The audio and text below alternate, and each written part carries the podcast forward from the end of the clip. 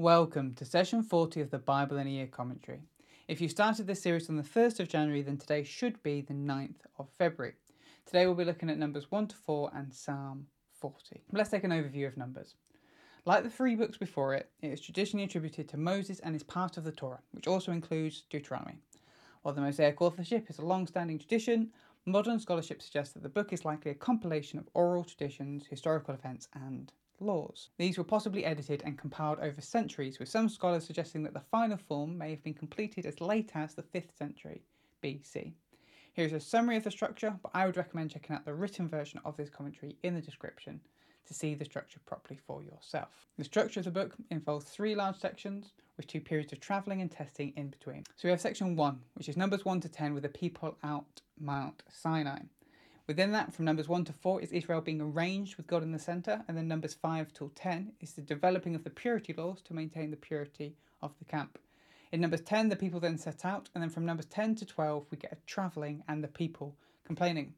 Then we get the second section with Numbers 13 to 19, where the people are at the wilderness of Paran. Within that, we've got Numbers 13 to 14, the spies explore promised land. Numbers 16 to 17, a rebellion of Korah the Levite. And then Numbers 18 to 19, reconfirmation of the role of Levites and the priests. The people then set off again, Numbers 20 to 21, travelling and more complaining, before settling again in Numbers 22 to 36 with the plains of Moab, the final section, with Numbers 22 to 25 being about the uh, prophet Balaam, and then Numbers 26 to 36, the next generation prepare to enter the land. The recurring theme of Numbers is the contrast between Israel's rebellion and God's faithfulness to them. Repeatedly, the Israelites choose to complain and do things their own way, while God does often punish them, he always creates a way for restoration. Numbers also carries on Leviticus' theme of holiness and purity, as the people require regular reminding of the life they have been called to. This book follows the journey of the Israelites from Mount Sinai to the edge of Canaan, the promised land. So let's jump in with today's reading, Numbers 1 to 4. As we begin the book of Numbers, let's have a recap of the story so far. We start off with God creating the world and a perfect garden for people to live in. But the people decided to do their own thing, and we saw the fall in humanity, till eventually God is disowning the nations and putting other spiritual beings in charge of them. He then picked out a family, out of whom he would build a new nation. This nation would be God's representatives on earth, leading the rest of humanity back to him. We watched as that family grew and relocated to Egypt, where it multiplied and then became slaves. God then brings those people out of Egypt using Moses, and then God then brings those people out of Egypt using Moses, and then made a commitment to them to be their God. He laid out the rules for them and gave them instructions on how to build a home, a tabernacle for him to dwell in. Unfortunately, the sin of the people continued to contaminate the land, leading to Moses not being able to meet with God in the tabernacle, the tent of meeting. Brought us to Leviticus, where God gave them a series of instructions all about how to maintain their relationship with Him, get cleaned of their contamination, and then continue to live right and clean before him. The language Leviticus uses is holy and pure. Then we get to, to, Numbers, which opens with Moses meeting with God in the tent of meeting. The process laid out in Leviticus has worked. God's people can now meet with him. So God gives Moses some practical instruction on how to organize the camp of the people. The different tribes are counted up and organized, with each tribe being given a set place in the camp. The tribe of the Levi is then given the responsibility for the tabernacle. They are further organized into three smaller tribes the Gershonites, the Kohathites, and the Merarites. Each were responsible for different parts of the tabernacle. The Gershonites were responsible for the tabernacle itself, the Kohathites were responsible for the tabernacle's furniture, and the Merarites were responsible for the frames of the tabernacle and all the accessories like pegs and cords. They were all to take great care in the packing down and moving of the tabernacle. This was the space prepared to host God's presence. They couldn't treat it lightly. A key feature of the organisation of all the tribes was to prepare them for war. They would be travelling through hostile land where they would be attacked.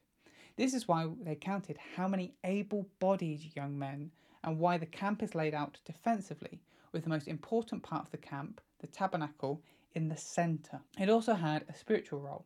By being in the centre, everyone was daily reminded that the tabernacle, the presence of God, was the most important thing in their lives. It was the thing that they were to guard. As Christians, are we guarding the presence of God in our lives? Is it the most important thing to us? But there's still more. What we're to see here is a new creation motif. Just as God brought order to creation back in Genesis 1, here he is bringing order to the nation of Israel.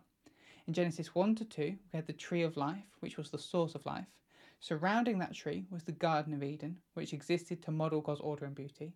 And then surrounding the garden was the rest of creation, ready to be shaped according to God's order and beauty. Here in Numbers, in the centre of the camp, we have the tabernacle, God's presence and the source of life. Surrounding the tabernacle are the Levites, the ones chosen most closely to model God's order and beauty.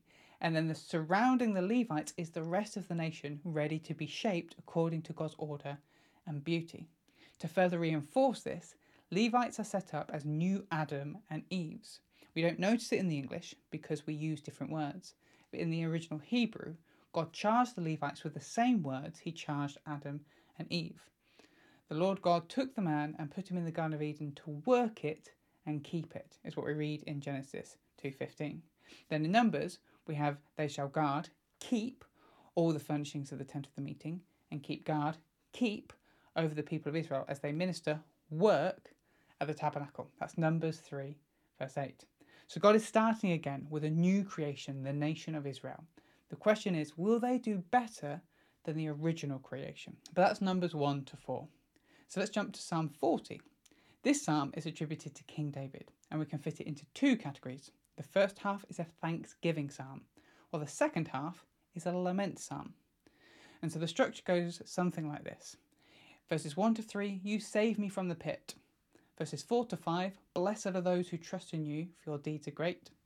Verses 6 to 8, you desire obedience over sacrifice.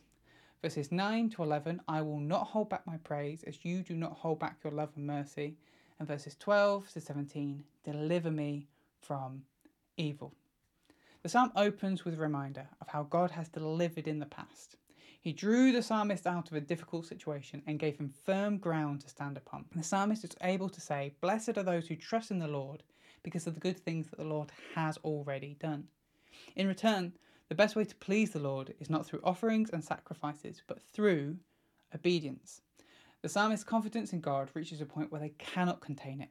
They have to share it with other people and tell them about God's faithfulness and love. Having given thanks for the Lord and spoken his praise, the psalmist now turns to the issue at hand. They have built themselves up and reminded themselves of all that God has done, so now they can address their current struggles with confidence. Just as God has shown he will not withhold his mercy or his faithful love, the psalmist now asks God to intervene in this situation. It feels like the psalmist is surrounded by their enemies and their own sin. They ask the Lord to deliver them and put to shame all those who would seek them harm. But may God bless those who have supported the psalmist. The psalm then ends with a declaration of trust. While the psalmist may be poor and needy, God will always be their help and deliverer. This psalm shows us the benefits of encouraging ourselves in who God is and what He has done for us before we bring our troubles to Him. This allows us to come to God in confidence.